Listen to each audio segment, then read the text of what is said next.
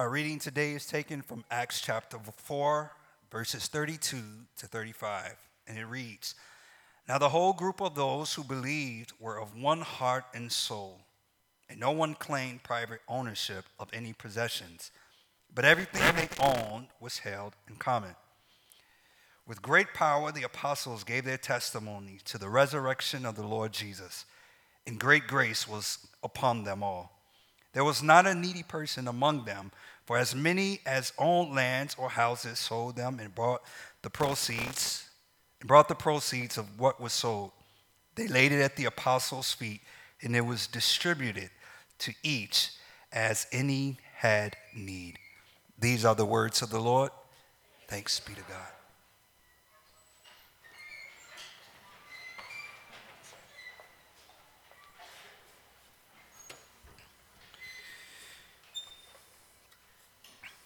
Well, I think it's safe to say this theologically and, and otherwise that the resurrection was and is the defining moment of the life of Jesus. But what I hope you see today and, and, in the coming weeks is that the resurrection isn't only the defining moment of Jesus' life, it's also the defining moment of the people of God and their life and their existence. I mean, the coming Messiah was the, was the thing that everybody had looked toward for generations. Um, awaiting, awaiting this Messiah, this, this, this one that would come, that would save God's people from captivity and deliver them into the kingdom of God. And this is exactly what God does through Jesus, through his death and his resurrection.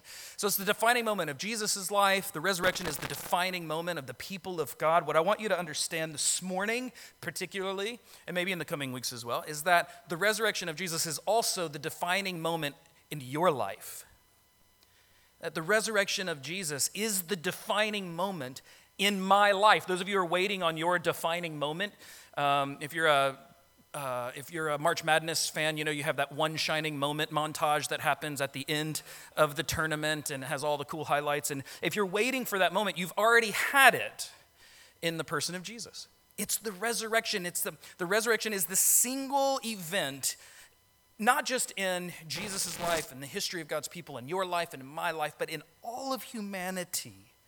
The resurrection of Jesus is the defining moment. I don't know if we really get that or we really live with a sense of the significance of that, or if we just relegate it to this particular time of year and thinking about the resurrection. But we are a resurrection people. Every time we gather together on a Sunday morning, whether it's in the, the Easter tide season or, or not, is a celebration of the resurrection of Jesus. Every single Sunday is a resurrection Sunday. Every single day of the week, we are to live in light of the resurrection, allowing the implication of the resurrection of Jesus to infiltrate every single part of who we are. The church is born out of the resurrection. Do you see that? Before, the, before the, Jesus was crucified, Jesus had all these followers, and they were gathering around him, and some of them were very close to Jesus, like the 12. And others just sort of followed him from a distance, or they were intrigued by his teaching. Some were touched by Jesus, they were healed by Jesus, they were set free by Jesus. But in essence, people were sort of still living life um, sort of in a normal way, uh, pre crucifixion. And then Jesus dies. He's crucified on a, on a Roman cross and is hung with the shame of all of humanity sort of draped over his shoulders. And people watched him die. And everybody agreed that he died. There wasn't anybody there that day that thinks he didn't die. Eyewitnesses from his followers to Roman soldiers, they all verified the death of Jesus and in multiple ways. And then Jesus is taken down from the cross and he's placed in a tomb. But then, three, on the third day, he's crucified on a Friday, he's raised on a Sunday. On the third day, Jesus' body has gone missing, and nobody really can explain it other than his followers who believe that he's been resurrected from the dead. His followers who claim to have, who have seen Jesus after his death after his resurrection, who have had conversations with Jesus. Jesus begins to show up in locked rooms and appears to his disciples, his followers, and he begins to talk with them. Later, the Apostle Paul would write that there were roughly 500 people at the time of his writing a particular letter in the scriptures, about 500 people or so who had seen Jesus after the resurrection. In other words, he's like, go talk to them. These 500 people or so, they've all seen Jesus. I mean, how do you, I'm getting ahead of myself. Let me just slow down because I've got some things I want to say and I have an order in which I want to say them. Look, the idea is this that we can't go back to normal life if we really believe in the resurrection. And I don't know what your normal life is, but we just can't go on living as if, as if this ultimate moment in history didn't exist. If we're, a, if we're a Christian community, and we are, then we believe in the resurrection. And it's out of that resurrection that all of these followers of Jesus, who are interested in some degree or another, become a people. The resurrection pulls people together, it creates the Christian community. And what I want you to see is that the primary purpose of the church, the Christian community, is not to feed the poor, although we should do that. Is, is not to even care for one another's needs, although, yeah, we should do that. It is to bear witness to the resurrection of Jesus. And so when we move toward the pain in the world, we do that because we are bearing witness to the resurrection of Jesus. Taking care of the poor is not a means, uh, is not an end unto itself. It is a means by which we fulfill our great purpose, which is to say, in light of the resurrection, this is how we live. This is what we do. The resurrection forms the people of God and informs the way that those people live. And so that's why we're all here today. We are here together as the gathered church in New York City. We are here today to bear witness, public witness, to this entire city and ultimately to the world of the resurrection of Jesus. We're, calling this teaching series Witness. And, and, and so what we're going to do over the next few weeks is anchor ourselves to the book of Acts and see how the early church, the very first, sort of the beginning of the community begins to emerge and how those people begin to bear witness to the resurrection of Jesus and the mission and, and, and begin to move forward the mission of God to make all things new in light of the resurrection. So, uh, the, the passage that uh, Tobias just read, Acts chapter 4, is where we'll be today, starting at verse 32, just a couple of verses. So if you have a Bible app or your Bible, I want to invite you to turn uh, to that. Now, while you're doing that, I, I want to just mention that this past Wednesday commemorated the 50, 50th anniversary of uh, Martin Luther King Jr.'s death. And um, I was reading this week about a guy named Clarence Jordan. Have you guys, do you guys know who Clarence Jordan is? Clarence Jordan was a farmer, but he was also a New Testament Greek scholar. I'm neither one of those things. But Clarence was both of those things. Clarence helped to found a racially integrated community in Sumter County, Georgia, during Jim Crow. And they called the community the Koinonia Farm. Some of you have read about this or heard about this. And uh, if you've been in church for a little bit, you maybe have heard the term koinonia before. Koinonia is a biblical Greek term for fellowship. It's, it's the word that we translate into English as fellowship. And you find that in Acts chapter 2, particularly where we see that uh, the resurrection community had begun to gather with one another. And they shared in this thing called koinonia, which was this, sort of this radical fellowship with one another. It also, um, though it's not, the term itself isn't used in our text today, Acts chapter 4, that is what is being described in, in our text today the koinonia or the resurrection fellowship of Jesus um, is, is, is what's being talked about. And it's what this uh, farm was named after. The members of the koinonia farm, they were guided by three principles. All, all possessions were held in common, nonviolence as an alternative to violence, and that all brothers and sisters are equal under the parentage of a loving God. What a beautiful way to live together as as, a, as an integrated community in the, in the midst of a very difficult time in our history. Well, as they're farming, they actually farmed, and as their farming endeavors became more and more successful, active resistance against the community began. Uh, it was in the early 50s, and, and that included the excommunication of the founders from their Southern Baptist church. They were excommunicated because of their views on pacifism and on racial equality. Uh, when the Supreme Court ruled on Brown v. Board education and an ordered school desegregation, hostility towards the Koinonia farm increased.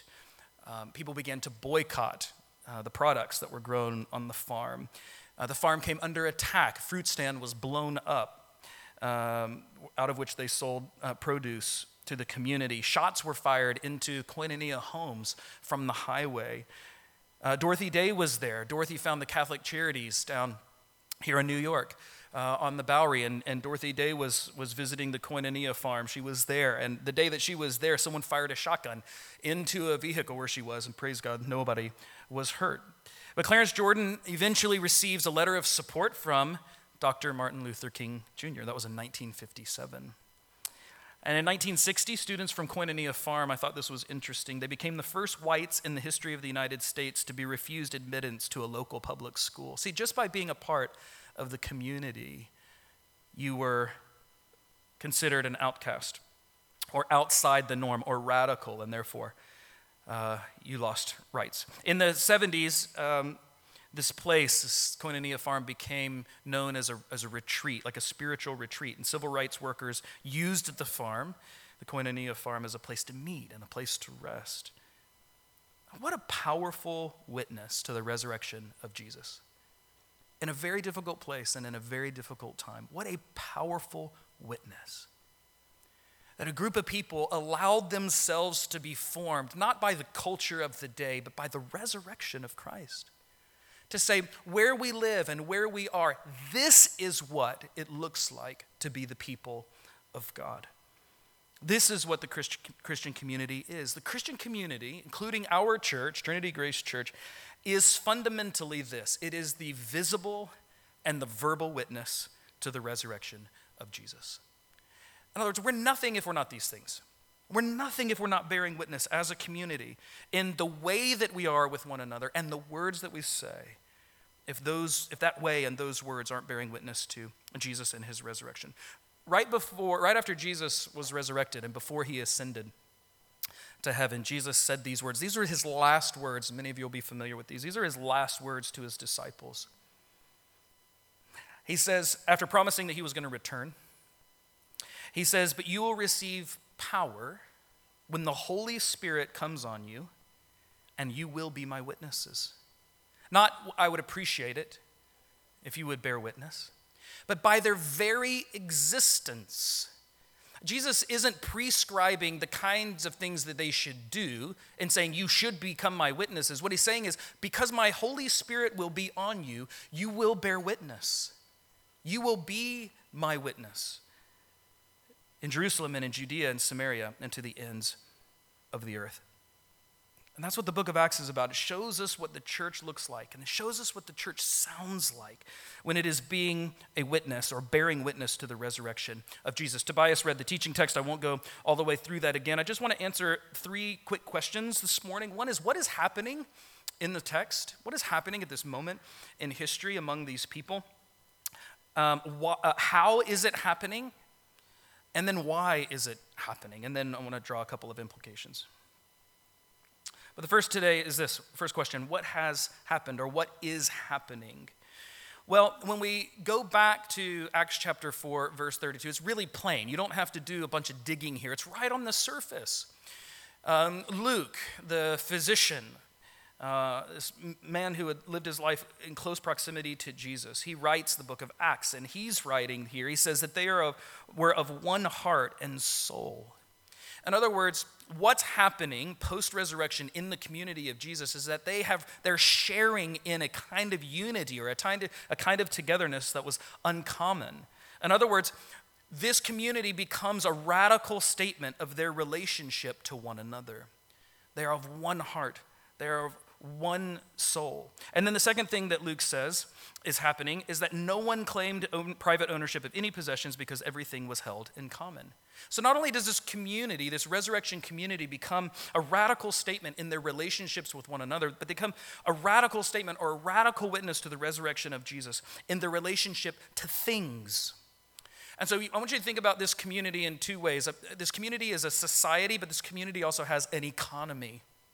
And both the way that they related to one another in this society and the way that they engaged in the, the economy with one another, These two things bore a powerful witness to the greater community of the resurrection of Jesus.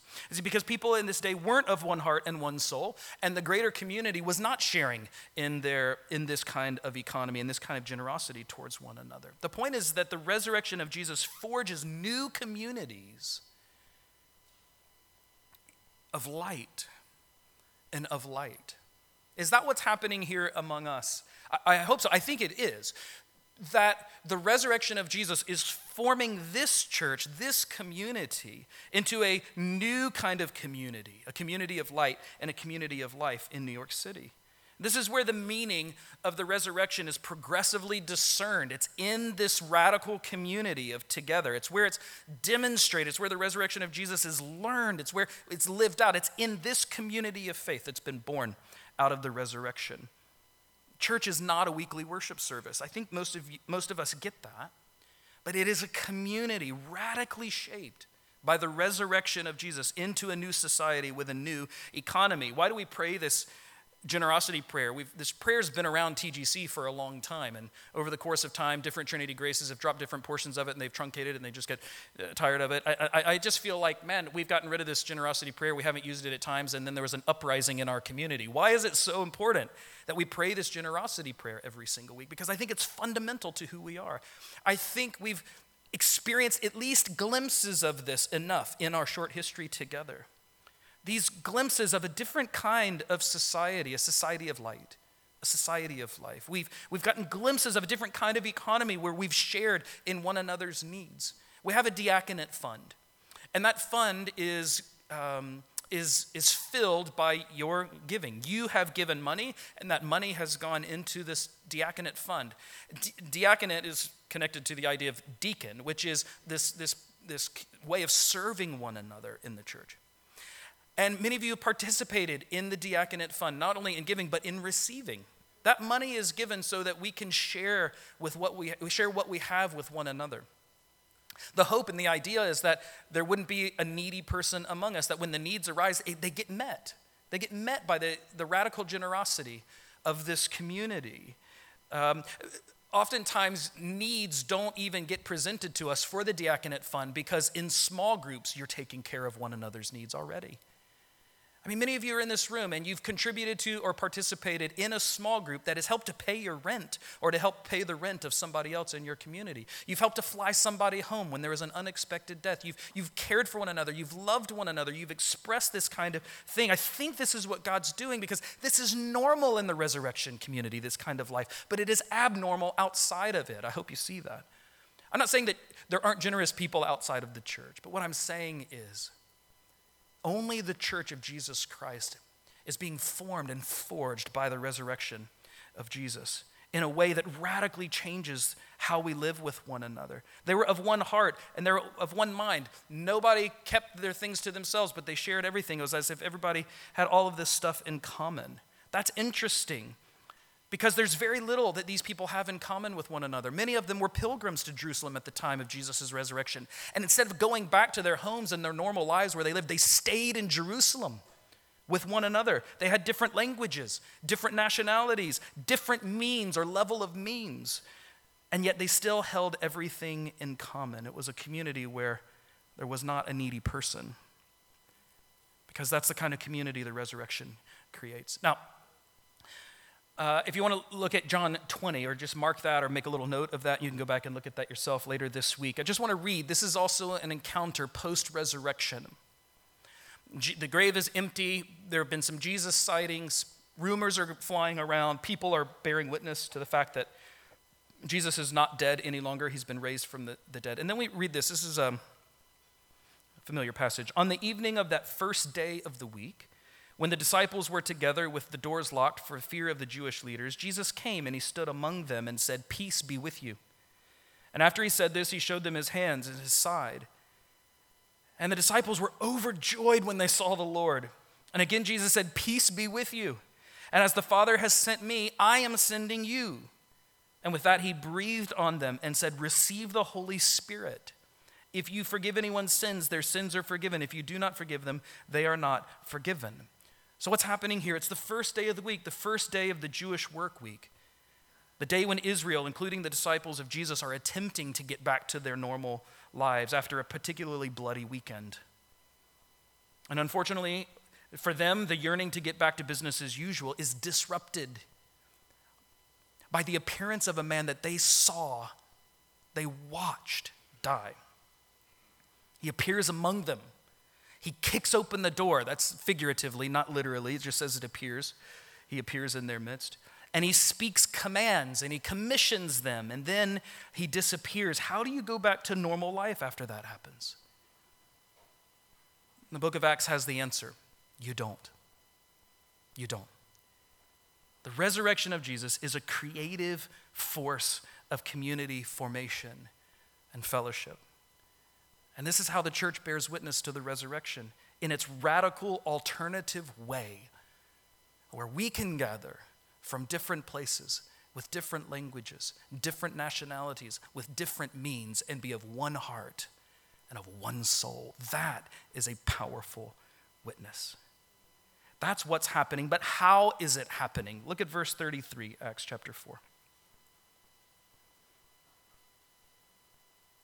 With great power, the apostles gave their testimony or witness to the resurrection of the Lord Jesus, and great grace was upon them all. Great power and great grace.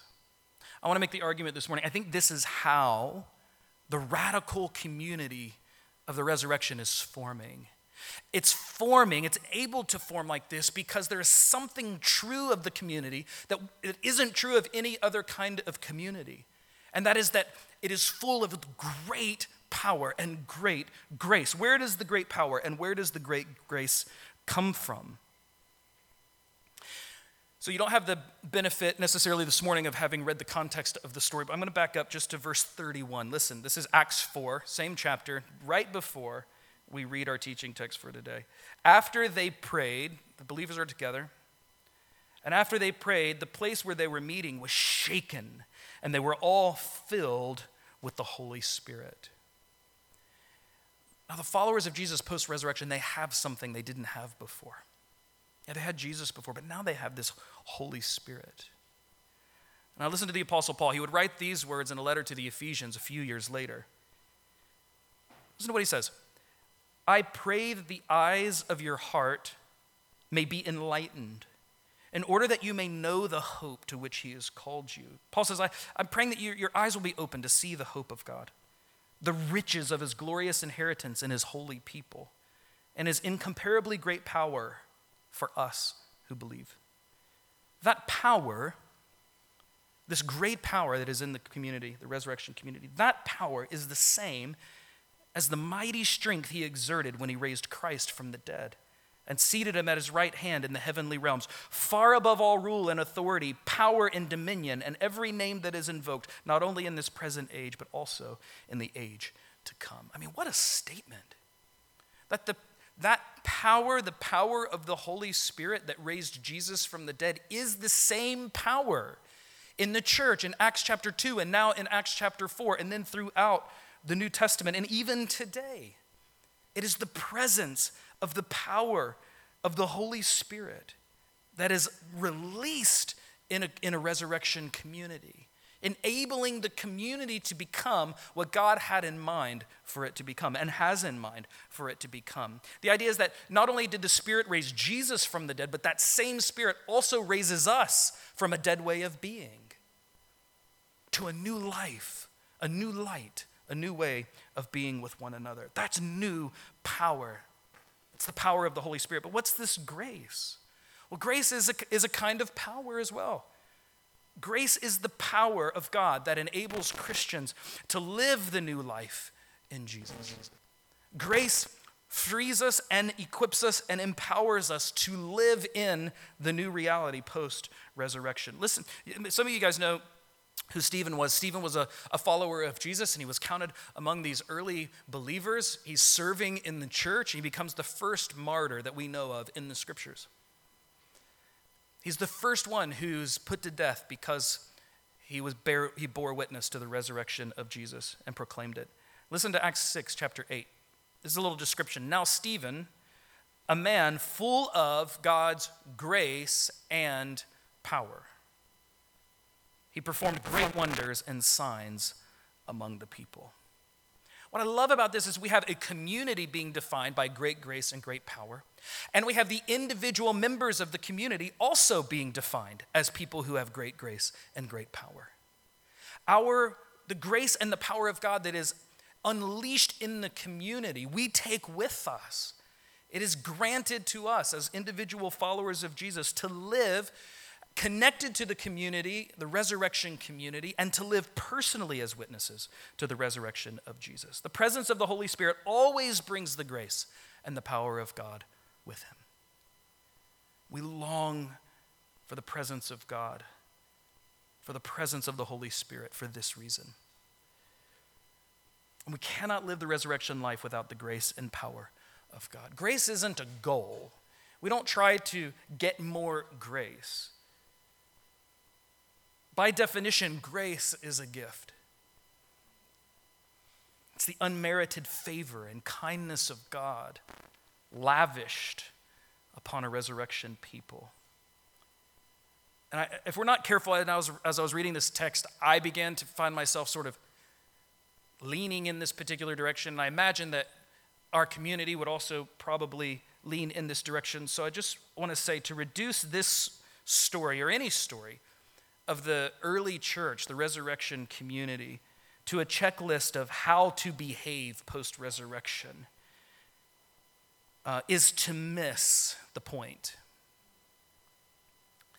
I also want to make this point.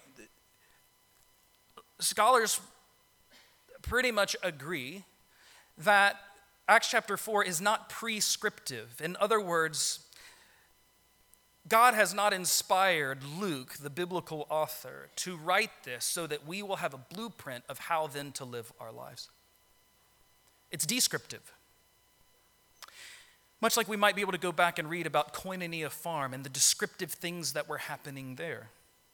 We go to Acts chapter 4 and we read about the descriptive things that are happening in the resurrection community because the grace of God and the power of God are for a particular people in a particular time to live as a resurrection community facing the particular challenges and opportunities that exist in that time and in that place. So, to reduce the testimony of Acts 4 as a checklist of behaviors is to miss what great grace entails. Great grace is the unmerited favor and power, empowerment of God to live as a distinct community today in light of the resurrection of Jesus. So we receive great grace as a testimony of God's resurrection power. And that, that animates our life, the life of the church, which opens possibilities for a faithful response. So we can see what's happening for ourselves among the resurrection community, and we can understand how it's happening if we understand that it's the presence of the Holy Spirit that makes this possible.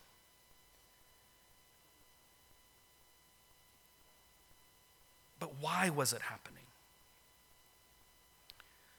We can see what was happening and how. But, but what pushed this community over the edge? What, what, what motivated them?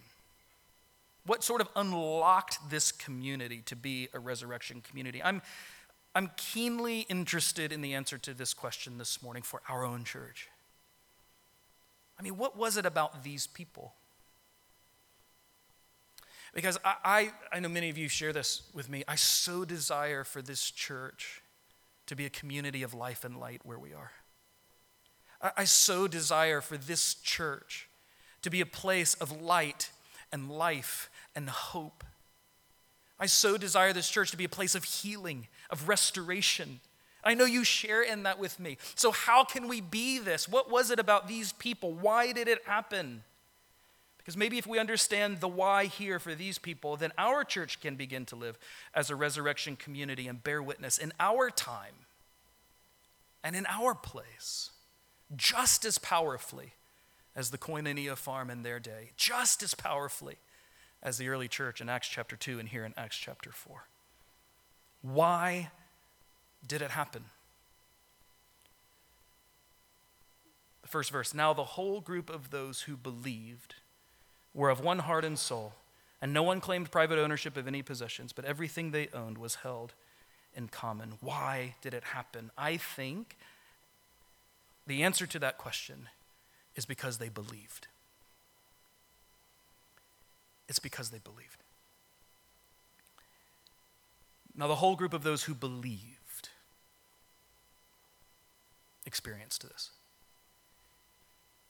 What did they believe? Well, they believed that Jesus had risen from the dead.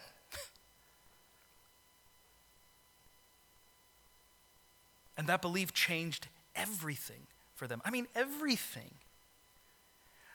Luke, who writes the book of Acts, also wrote, of course, the Gospel of Luke. And he records these words of Jesus from earlier in Jesus' ministry in Luke chapter 12, verse 32 through 33. This is what they overheard Jesus say. He said, Do not be afraid, little flock, for your Father has been pleased to give you the kingdom. Sell your possessions and give to the poor. I mean, Jesus had said this while he was alive in his ministry, before he was crucified, before the resurrection. And he tells them to not be afraid. He helps them to recognize what the Father has actually given them. He's given them the whole kingdom. And because they believed that, they were freed then to give their possessions to one another. Because what's the point of owning land? Or what's the point of owning houses when Jesus has risen from the dead and he's coming back? What's the point of hoarding our belongings or our possessions when Jesus has delivered on the promise to give us everything, to give us the kingdom? What's the point of going on with life as usual when the Jesus you watched die suddenly appears in the room that you've locked yourself in?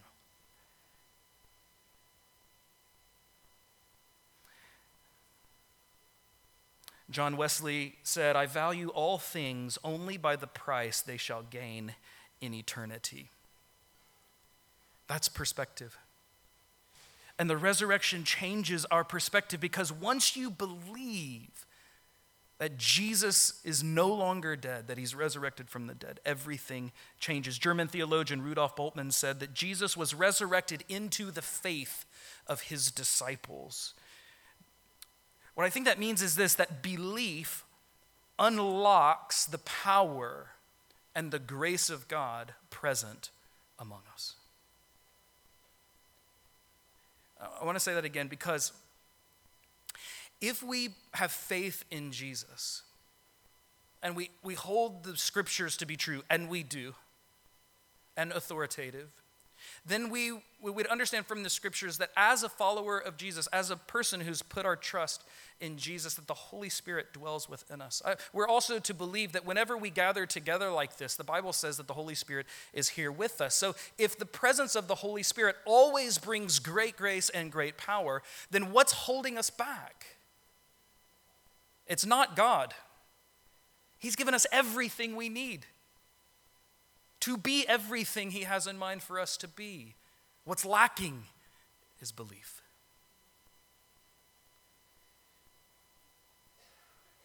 Belief unlocks the power and the grace that is inherent in a people of God. And belief is not so much the result of a decision. Because I, I think what we're trying to do already in your mind, you're trying to muster up your belief now. You're trying to figure out, well, then how do I believe? Or where is my belief lacking? And how can I just believe more? And I could just try harder. But belief is not the result of a decision as much as it is the result of an encounter. Why did these early Christians believe?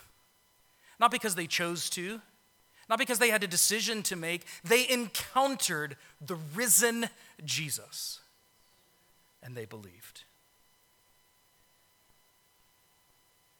If we lack belief that transforms us, this community, into a resurrection community that bears a compelling witness to our city and to the world, it won't be because we haven't tried hard enough. It will be because we really haven't encountered Jesus.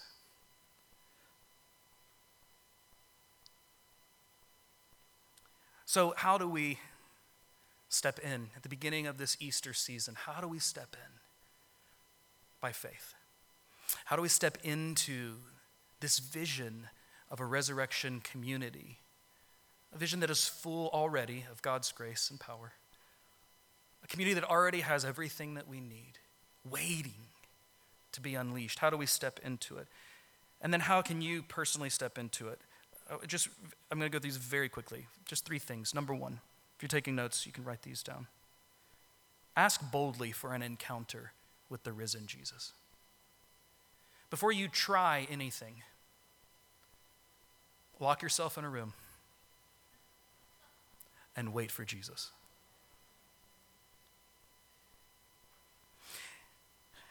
If, if you know that story in John chapter 20 where Jesus appears to the disciples and he keeps saying, Peace be with you, peace be with you, they're freaking out. Then, then you know that there was a disciple who wasn't there that day. It was Thomas. And I actually think Thomas has great faith. And we see Thomas demonstrate that throughout the ministry of Jesus in particular ways. But you remember what Thomas said? This is in, this is in John 20, that same story. This is verse 25. I'll read you his words. When the disciples say, Listen, man, he was here, he says, Unless I see the nail marks in his hands and put my finger where the nails were and put my hand into his side, I will not believe. Boy, that's a big deal because it all rides on our belief. And in order for the grace, the great grace, and the power, the great power of God to be unleashed in Thomas's life, he had to believe. But he hadn't seen Jesus. And so I'm asking, I'm, I'm imploring you, I'm challenging you, I'm encouraging you to be like Thomas. He gets a, such a bad rap. Thomas is bold enough to radically demand the one thing that we all need to believe, which is an encounter with the risen Christ. Boldly ask for an encounter with the risen Jesus. Number two, hold all things by the light of the resurrection. What do I mean by that? I want you to think about your life this way. If the resurrection, then fill in the blank. If the resurrection, then what about my identity? If the resurrection, then what about my relationship? If the resurrection, then what about my work? If the resurrection, then what about my failure? If the resurrection, what about my loss? If the resurrection, what about my success? If the resurrection, then what about my past? If the resurrection, then what about my future? If the resurrection, then what about my body? If the resurrection, then what about my choices? If the resurrection, then what about my money? If the resurrection, then what about my time? If the resurrection, then what about this church? If the resurrection, then what about everything in my life? How do we step into this resurrection community? We ask boldly for an encounter with Jesus, and we have to hold all things in light of the resurrection. And then finally, number three, I think there is something we can do, which I think is to commit to radical togetherness with one another. Commit to radical togetherness. Resurrection, faith that does not profoundly shape the way that we are with one another, it lacks depth of meaning and it has no appeal. Meaning, if the way we are with one another doesn't tell a compelling story or paint a compelling picture to the world around us, then what's the point? If, if people can't look in on our community or come and visit and experience it for themselves, and I'm not just talking about a Sunday morning, I'm talking about when we open our homes and our living rooms and when we serve with one another and we eat with one another and we go out and we watch movies with one another and we serve in the community with one another. If people can't be around us and a part of us and not be so overwhelmed and compelled by the light and the life of this community because of uncommon grace and uncommon power among us, then we've missed it. And so, our faith, this resurrection faith, I think must translate into a way of being, the way we make choices about the way we are going to be with one another. Uh, I was talking with Angela. Angela Brown leads our, our pre service prayer time uh, every Sunday morning. And Angela was sharing, as they often do, the team will share what they sensed God sort of saying in their time together before the service. And right before I came up here, Angela shared that uh, they, they, had a sense that, like, um, we, we should pay attention to Jesus' words about uh, uh, blessed are those who don't take offense to the words of Jesus. That those who hear Jesus and, and aren't offended by that, they enter into God's blessing.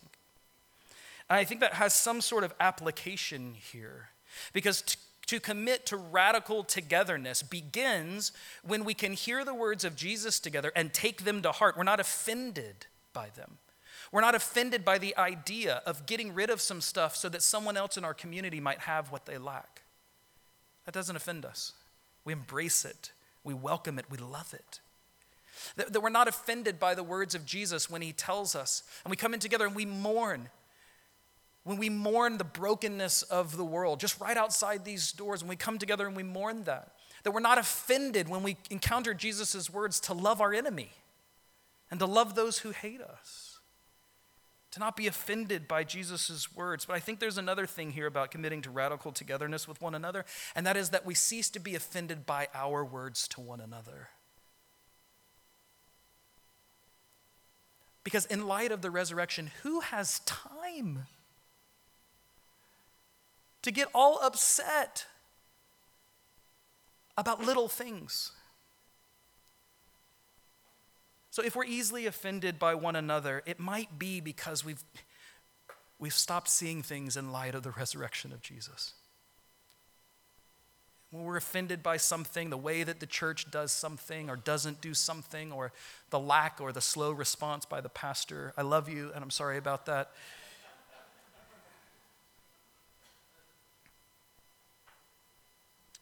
In fairness, you, you offend me too. I just want to say that for the record. Sometimes. But I want to tell you, I, I am committed to radical togetherness with you. And what I love about you is I think you're committed to that too. And what we need to step into this is to just start living it out. Jesus, come, come visit us.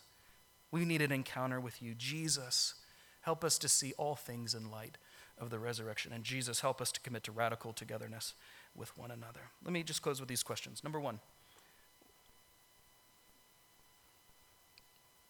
What version of what we read about in Acts chapter 4 today, what version of that do you think is possible today for us as a church? I mean, if, if Acts chapter 4 wasn't written about the early church, but it was written about Trinity Grace Church in April of 2018, what would be some of the descriptive things that the gospel writer would write about us? What do you think is possible? Let's use our imaginations. Number two, what would a koinonia farm, it's another way of asking the same question, but what would a koinonia farm look like if it were started not by a farmer theologian in Jim Crow, Georgia, but if it was started by us? This community, in this city today. And then finally, what might God do through a church like ours if it stood as a witness to the resurrection of Jesus?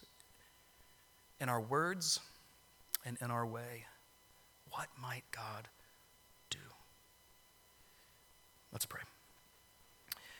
Father, we receive not my words today, uh, God, if there's anything that I've said today that isn't of you, would you just let that fall away quickly? And help us to just simply retain your word, the written word of God that has been read, and the implications of those words on our lives today.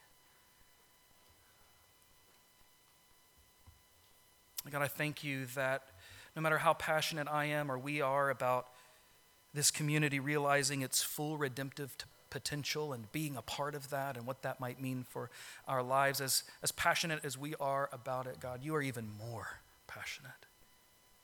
So come, Holy Spirit, just come. We want to encounter the risen Jesus. And God, many of us in this room, we need you. We don't just want to encounter you, we, we are desperate right now for you. So would you show up in the room? Father, you've given us everything we need to be a resurrection community. Would you help us believe? Would you help us believe? And make us everything you have in mind for us to be. We love you and we worship you. In Jesus' name.